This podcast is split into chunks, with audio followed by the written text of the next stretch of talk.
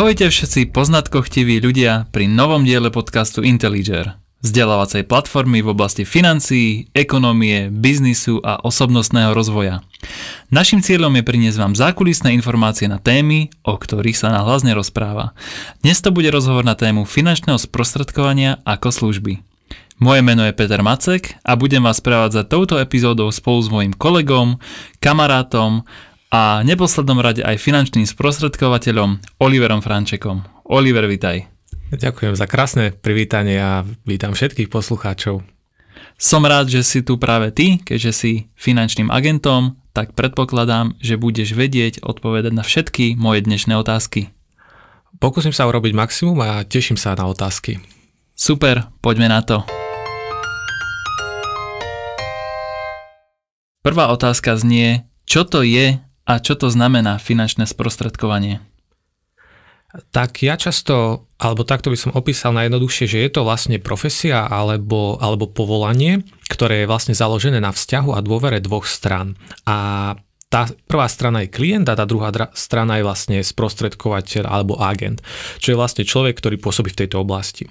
No a funguje to vlastne tak, celá tá profesia alebo služba alebo ten proces, že klient vloží dôveru a svoje financie do rúk tohto agenta, ktorý ho vie na základe jeho nejakých požiadaviek, potrieb, cieľov a predstav, čo je nejaká životná situácia, v ktorej sa on vlastne teraz nachádza, prepojiť na pre klienta najvhodnejšiu možnosť s finančnou inštitúciou. Takže je to nejaké ako keby spojivo medzi klientom a finančnou inštitúciou, ktorá ponúka svoje finančné produkty. A napríklad, môžeme uvieť príklad, pri hypotéke je to banka. Takže ak klient potrebuje hypotéku, môže sa obratiť práve na tohto sprostredkovateľa a ten mu ponúkne alebo teda predá produkt hypotéky z nejakej konkrétnej tej, tej inštitúcie. Je nejaký rozdiel medzi sprostredkovaním a poradenstvom? Áno, e, je tam veľmi výrazný rozdiel. Sprostredkovanie je založené na tom, že vlastne ten agent alebo sprostredkovateľ uzatvorí produkt a až po konci tohto celého on dostáva nejakú odmenu, čo sa volá provízia. Poradenstvo funguje tak, že ten finančný poradca sa radí s klientom alebo radí klientovi a on za tú radu inkasuje priamo na stretnutí od klienta nejaké peniaze, ale už nevie klientovi on predať alebo ponúknuť nejaký produkt. To už dokáže iba sprostredkovateľ. Čiže je to v podstate taká konzultácia. Áno, s poradcom je to konzultácia, so sprostredkovateľom je to vlastne skôr o tom predaj, avšak aby som hneď povedal uh, presne, tak tým, že na Slovensku máme v súčasnosti iba 9 finančných poradcov, až 17 tisíc finančných sprostredkovateľov, tak ten dopyt jasne ukazuje, alebo aj tá ponuka, že ten klient reálne sa radí aj, aj nakoniec získa ten produkt hlavne od toho finančného sprostredkovateľa. Ako funguje finančné sprostredkovanie na Slovensku? Ako by si opísal fungovanie sprostredkovania pre mňa ako neznalého človeka? Tak e, môžeme tak v jednoduchosti opísať ten proces, že vlastne sú dve možnosti. Buď klient osloví toho agenta alebo sprostredkovateľa, alebo naopak finančný sprostredkovateľ ponúkne svoje služby klientovi. Na základe toho vzniká nejaké stretnutie, ako je to podobné napríklad ako pri všeobecnom lekárovi, sa vykoná vstupné vyšetrenie a podobne e, sa vykoná najprv nejaká analýza klienta, jeho situácie, čo je nejaké príjmy, výdavky, aké produkty využíva. Na základe toho ten agent vie vyhodnotiť, čo momentálne klient využíva, či na tom zarába, alebo je to teda efektívne, alebo skôr prerába. To znamená, že je to neefektívne nastavené e, to portfólio. Takže vstupom nejakým je tá klientová potreba a jeho životná situácia a vlastne ten výstup je to odporúčanie e, tej optimalizácie portfólia od toho agenta. A prečo si myslíš, že by človek v dnešnej doby mal vyhľadať služby finančného sprostredkovania? Je to vôbec potrebné v dnešnej dobe? O, tak povedal by som to, hlavný ten jeden dôvod, na ktorý vždy treba hľadiť, je ten, že tak či tak každý z nás bude musieť v živote riešiť aj riešiť tie finančné produkty a nikdy ich nebude riešiť len tak, že sám. Cez niekoho to vždy bude. Taktiež e, počas života, pracovného teraz myslím, bežného, sa človeku taktiež bude ozývať tvoja banka. Hej, môže to byť tvoja poisťovňa, aj rôzni agenti okolo teba. To môžu to byť poradcovia alebo sprostredkovateľia po celý teda tvoj život.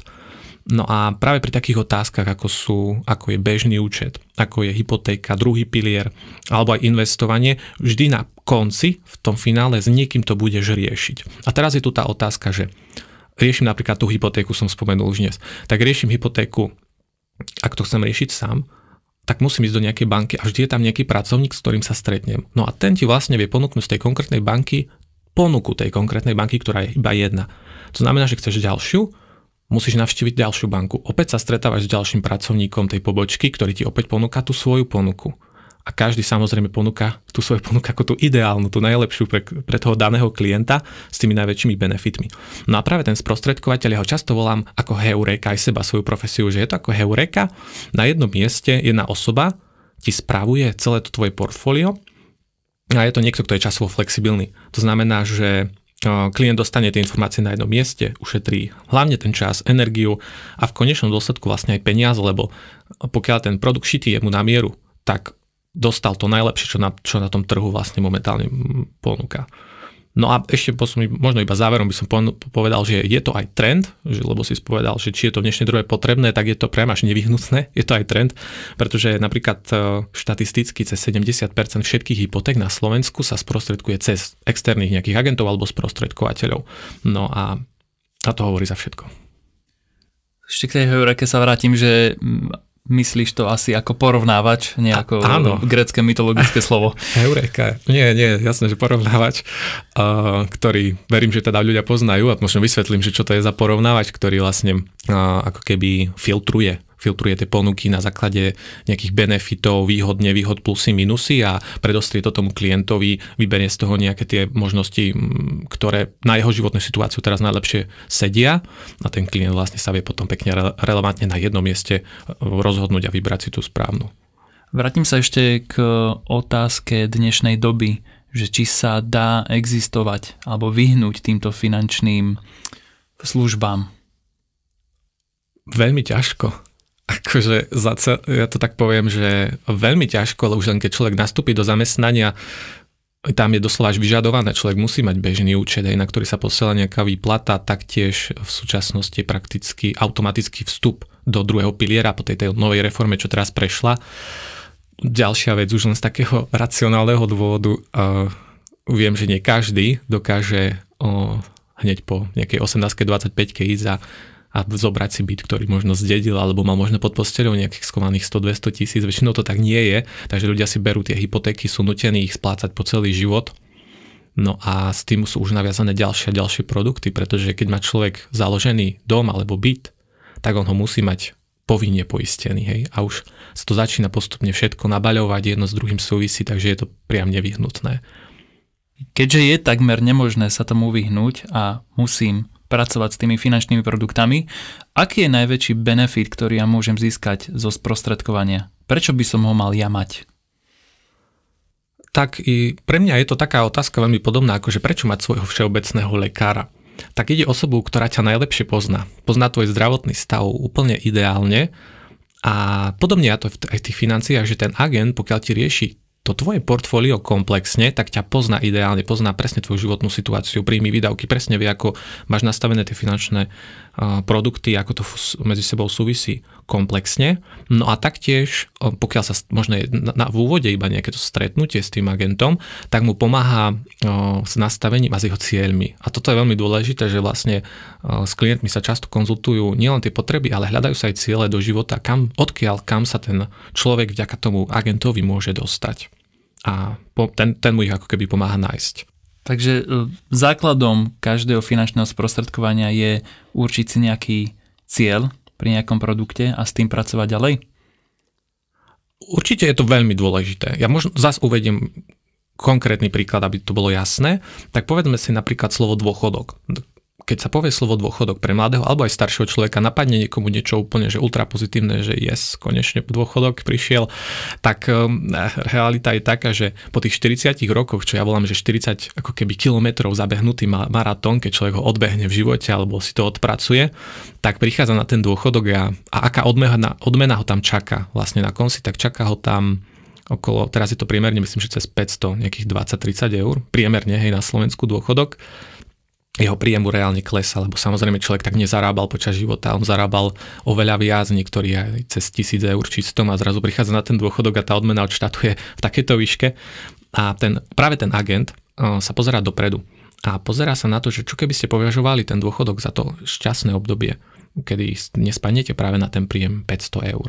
Alebo čo, keby ešte nejaká otázka, že čo keby sme ten dôchodok a ten vek dôchodku posunuli skôr, že nebudem čakať do 65 ale keď si správne budem budovať majetok, tak predsa už 50-55 mám tak pekne nastavené investície, že ten môj pasívny príjem mi zrazu dokáže pokrývať tie moje výdavky.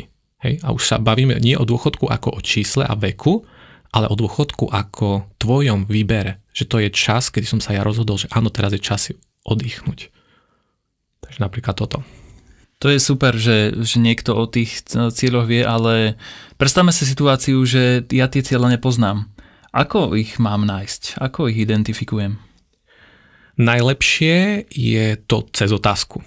Otázky sú veľmi dôležité v živote a najlepšie takými, ktoré sa ťa nik nespýtal. To znamená, rodičia sa ťa to nepýtali, um, učitelia, kamaráti, ani ty sám seba si sa tie otázky nikdy nepýtal. Možno prečo to tak je? Tak asi nepoviem žiadnu prevratnú vec, keď poviem, že podľa posledného prieskumu Európskej centrálnej banky sme štvrtá krajina, ale bohužiaľ od spodu v schopnostiach, v tom, v tom ako vieme využiť schopnosti a vedomosti na riadenie svojho, svojich produktov tak, aby sme na tom my profitovali. Odborne sa to volá aj finančná gramotnosť, len schválne som nepovedal toto slovo, pretože už keď sa povie, že že máme slabú finančnú gramotnosť, to je podobné ako v našej krajine, keď sa povie, že je tu korupcia v politike, tak už ľudia na tým iba mávnu rukou, že už sa to ani um, nejakom viac nerieši, proste, že je to tu, je to tak.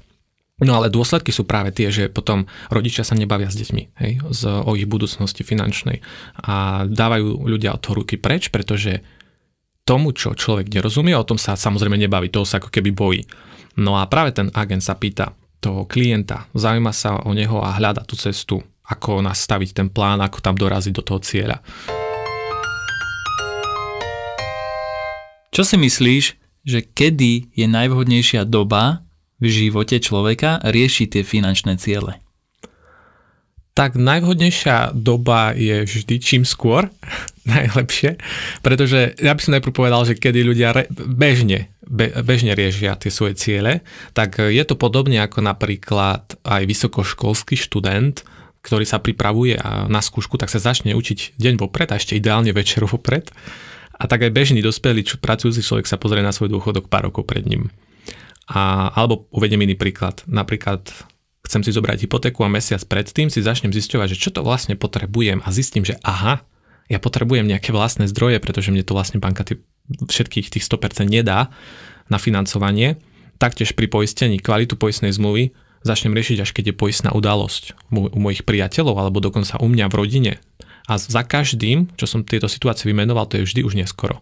To znamená, že kedy najlepšie riešiť, tak vždy čím skôr, tak poviem, že ak viem naozaj, že sa nezaobídem bez tej hypotéky a už začínam pracovať, už by som sa mal na to začať pripravovať. Na ten dôchodok presne to isté, mám 20 rokov, 25, začínam pracovať, už sa treba pripravať na tento, na tento čas.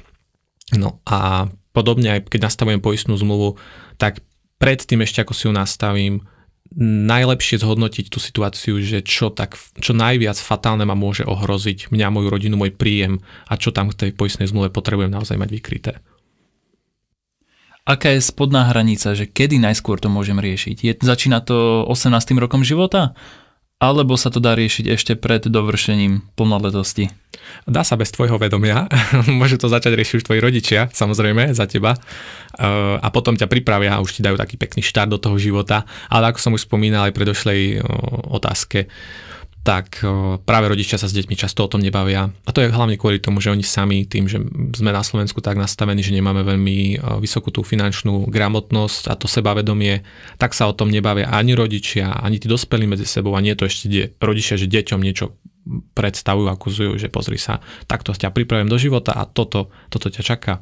Takže, takže začína to v podstate od tvojho narodenia. A potom už keď samozrejme pracuje si zodpovedný za svoj život plne, už je to na tebe.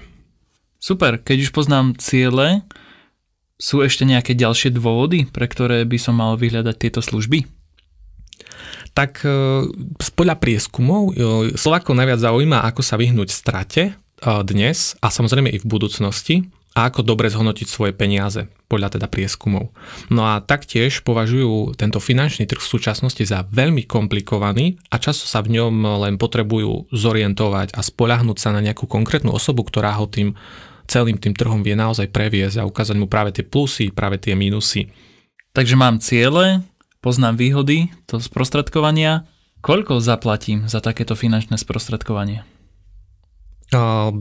vo finále, ako som spomenul, tak ten proces, keď e, vlastne sa ukončí alebo uzavrie a ten klient si vďaka tomu agentovi teda nastaví to svoje portfólio, kúpi možno nejaký konkrétny produkt, ktorý ho zaujímal, e, tak e, sprostredkovateľovi príde provízia, ktorú mu odosiela práve tá inštitúcia, cez ktorú bol produkt uzavretý. Hej? Takže dneska som spomínal banku, hypotéku, tak napríklad pri hypotéke je to práve banka, ktorá má na to prostriedky, nejaký ten budget financí, z ktorých ona financuje svoje reklamy svojich pobočkových pracovníkov, alebo napríklad aj taktiež províziu posiela tomu agentovi, hej, tomu finančnému sprostredkovateľovi, vďaka ktorému vlastne ona má klienta.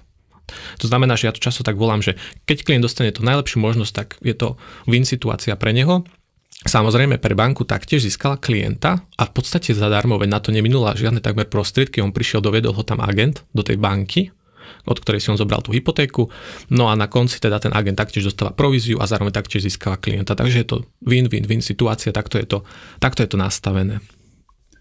Ak má človek záujem o nejaký produkt alebo informácie, aký je postup získaniu tejto služby? Najjednoduchšie je zavolať tomu konkrétnemu agentovi, nájsť si ho, predtým ešte zavolať, dohodnúť si konzultáciu prvú. Takže takto by to bolo najjednoduchšie. A koľko časovo trvá sprostredkovanie od prvého kontaktu po uzavretie zmluvy? Hm, to je dosť individuálne.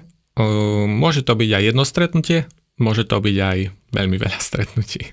K výberu finančného sprostredkovateľa sa dostaneme v ďalšej časti nášho podcastu, takže ostaňte naladení. Na teraz pokračujeme ďalej v téme finančného sprostredkovania ako služby. Mám na teba ďalšiu otázku.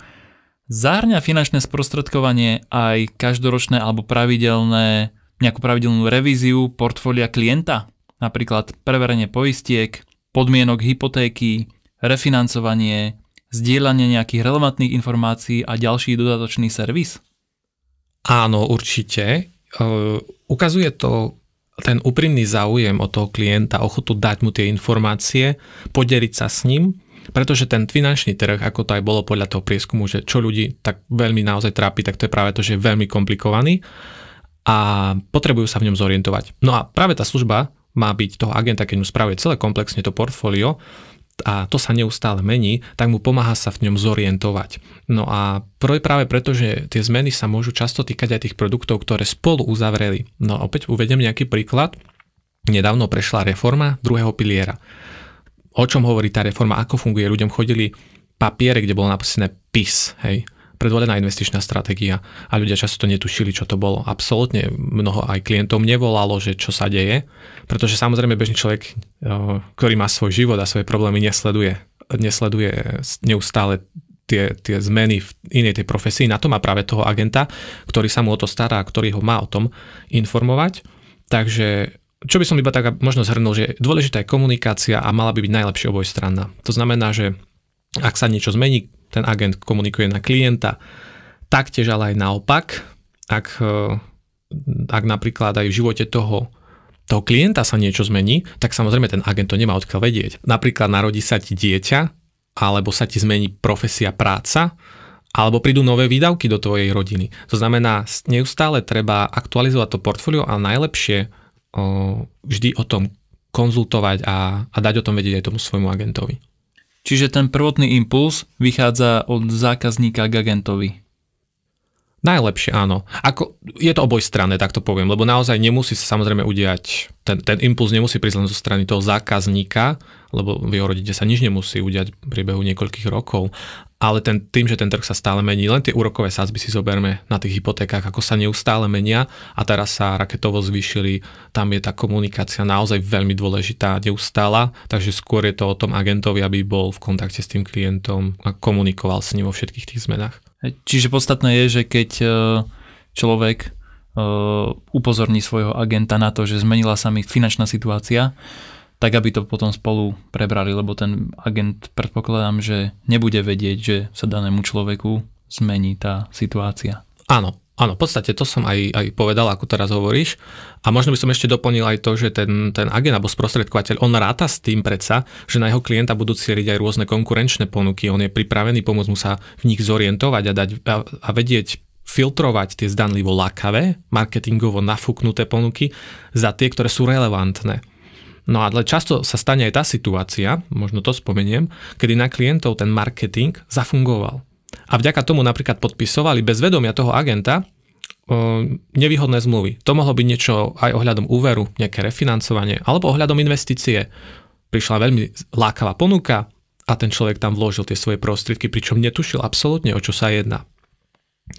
A práve preto je veľmi dôležité, aby bol oboznámený ten agent neustále s tými kladmi aj zápormi, a, lebo pravdepodobne by ten klient nemusel na takú ponuku vôbec nikdy kývnuť. Dajú sa novinky z finančného sveta zdieľať skrz nejaké maily, SMS-ky alebo nejaké takéto podobné kanály? Určite, sme v 21. storočí, takže verím tomu, že, že dá sa tomu pekne prispôsobiť. Maily sú úplne najjednoduchšia forma komunikácie, keď sa niečo zmení, pošlem o tom súhrný e-mail, článok a podobne, newsfilter napríklad taktiež formou SMS-ky alebo aj servisného stretnutia. Keď je to niečo také naozaj veľmi aktuálne, tak je vhodné sa ozvať tomu človeku, tomu klientovi a dohodnúť si nejaký taký servis celého toho portfólia a update, tak by som to nazval. Takže, takže tak. Super, ďakujem. Ešte sa, alebo nadviažem na otázku a odpoveď, ktorú si spomínal, kde si hovoril o nejakých konkurenčných ponukách, a newsfiltroch a marketing zo strany nielen teba ako finančného agenta, ale aj zo strany bank, mm-hmm. konkurencie. Aké psychologické ťahy sa používajú v tejto oblasti? Čomu sa dá veriť a čomu nie? Tak e, stretol som sa už s tzv. emotional selling, čo znamená ako keby predávanie cez emócie. Najčastejšie som sa s tým stretol v bankách alebo poisťovniach a najprv vysvetlím, že ako to funguje mm, na naše telo, ako pôsobí najprv naše telo. V našom mozgu prvá vždy pri každom podnete zvonku reaguje časť emocionálna na každý podnet. A až následne sa zapína tá racionálna zložka v, na, v, našej, v našej hlave. Horšie ale je, že keď človek je napríklad nahnevaný, tak sa mu úplne vypína ten systém, ktorý ja volám, že homo sapiens sapiens. To znamená, že človek, človek rozumný ide do úzadia a nastupuje e, efekt, ktorý sa volá fight or flight. To je znamená, že bojuj alebo uteč. Niečo podobné. No a No a práve vtedy sa vypína tá racionálna zložka, že človek rozmýšľa cez tie emócie. No a vtedy sa mu veľmi ľahko niečo predá, keď to tak poviem na rovinu. Takže napríklad predaj strachom vo financii je forma, na ktorú si treba dať pozor. Taktiež možno niečo ďalšie, keby som spomenul, tak ohováranie konkurencie. Pre mňa je to známka napríklad vysokej neprofesionality a väčšinou skôr svedčí o nízkej odbornosti, ktorou si tá daná osoba kompenzuje keď už nevie, čo povedať. Napríklad, keď klient príde s tým, že má záujem o zmenu nejakej zmluvy. Ďalší efekt, ktorý ja tak nazývam, volá sa, že hero efekt, to znamená, že efekt hrdinu a ten môžeme napríklad sledovať aj v politike, keď politik už povie, že, že všetci sú neschopní babráci, iba ja som ten pravý spasiteľ a voľte túto stranu a poďte týmto smerom. No a rovnako aj v tých financiách sa automaticky pravdepodobne nestretneš s novým Warrenom Buffettom, a ktorý je bezkonkurenčný vo, vo svojej oblasti, napríklad v investíciách konkrétne a jeho portfólio je dokonalé a všetci ostatní uh, už, už to majú len horšie. Možno by som ešte potom spomenul uh, nejaký náklad na, na klienta, uh, že keď teraz hneď musíš podpísať tú zmluvu a ešte si si nestihol ani poriadne sadnúť a nie to prečítať ten štos papierov, čo sa pre teba zrazu položil, a toto býva problém hlavne v tých pobočkových bankách napríklad, z toho dôvodu, že tam vlastne za tebou stojí rad nejakých čakajúcich ľudí, ktorí taktiež majú, mm, sú pozvaní alebo majú záujem niečo riešiť a ten pracovník nemá čas hodinu ti niečo vysvetľovať. On má jednoducho čísla, ktoré za ten mesiac musí splniť a preto ti automaticky hneď ponúka ďalšie, ďalšie produkty. Takže, alebo keby som to tak možno zhrnul, um, Dôležité je, aby tie prvé stretnutia alebo to prvé riešenie finančných produktov v živote neboli traumatizujúce, lebo sa zbytočne vytvorí potom tá negatívna asociácia a uškodí to v prvom rade tomu klientovi z dlhodobého hľadiska.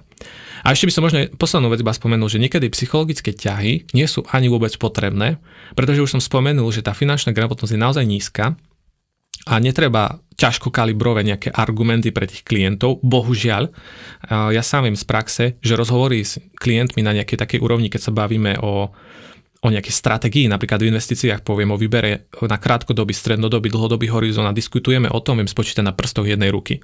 Hej, klientov naozaj zaujíma, ešte raz spomeniem ten prieskum, že kde neprerobím a kde viem dobre zarobiť. Hej, to je všetko. Takže, uh, takže to vzdelávanie, najlepšia protizbraň, vzdelávať sa, ideálne počúvať, napríklad podcasty Intelliger, odporúčam tak každému chodiť na semináre napríklad, ktoré sú poriadané vo financiách, lebo tá nevedomosť neospravedlňuje, a potom niekedy nie sú vôbec potrebné ani triky, ani nič podobné a človek si proste prikývne na niečo, odíde a potom neskôr zistí, že sa popálil. A trpí na tom on sám. Hej, nikto iný, len on sám znáša tie následky. Presne tak. Čiže zistili sme, že najlepšou zbraňou je používať e, rozum a argumenty a uvažovanie aby aj tá finančná ponuka alebo to sprostredkovanie a tie produkty, ktoré vyplynú z toho sprostredkovania, aby dávali zmysel. Áno. Aby tá spolupráca mala zmysel oboj strane, tak by som to povedal. Takže každá strana musí priložiť tú ruku k dielu, potrebuješ samozrejme na jednej strane odborníka a profesionála charakterného človeka, o ktorom sa už budeme baviť, myslím, že v ďalšom diele o viac. A na druhej strane klienta, ktorý je taktiež zodpovedný, o, komunikuje, a samozrejme sa tiež je ochotný vzdelávať aj v tejto oblasti. Dnešný časový fond sme už takmer vyčerpali, poďme si teraz zhrnúť najdôležitejšie body. Dnes sme sa rozprávali o finančnom sprostredkovaní ako službe, vysvetlili sme si, čo to je, ako to funguje a z čoho je to financované. Objasnili sme si, prečo je dôležité mať finančné ciele a dozvedeli sme sa odpovede na otázky, ako funguje spolupráca medzi záujemcom a finančným agentom. Moje meno je Peter Macek a dnes som bombardoval otázkami Olivera Frančeka. Ďakujem za to bombardovanie a teším sa na ďalšiu epizódu. A ja ďakujem tebe, že si prijal pozvanie, že si odpovedal na moje otázky a ďakujem, že si prišiel. Napodobne. Ďakujeme za vypočutie ďalšieho dielu nášho podcastu. Pustite si nás cez streamovacie platformy, taktiež nás sledujte na sociálnych sieťach. Zmúdrite tento svet a spomente našu tvorbu aj svojim priateľom. Váš názor je pre nás dôležitý, preto zanechajte spätnú väzbu v podobe lajku, komentáru alebo odberu. Tešíme sa na vás pri ďalšej časti podcastu Intelliger, vzdelávacej platformy v oblasti financií, ekonómie, biznisu a osobnostného rozvoja. Platformy, ktorá má radšej rozum v hrsti, než nevedomosť na streche.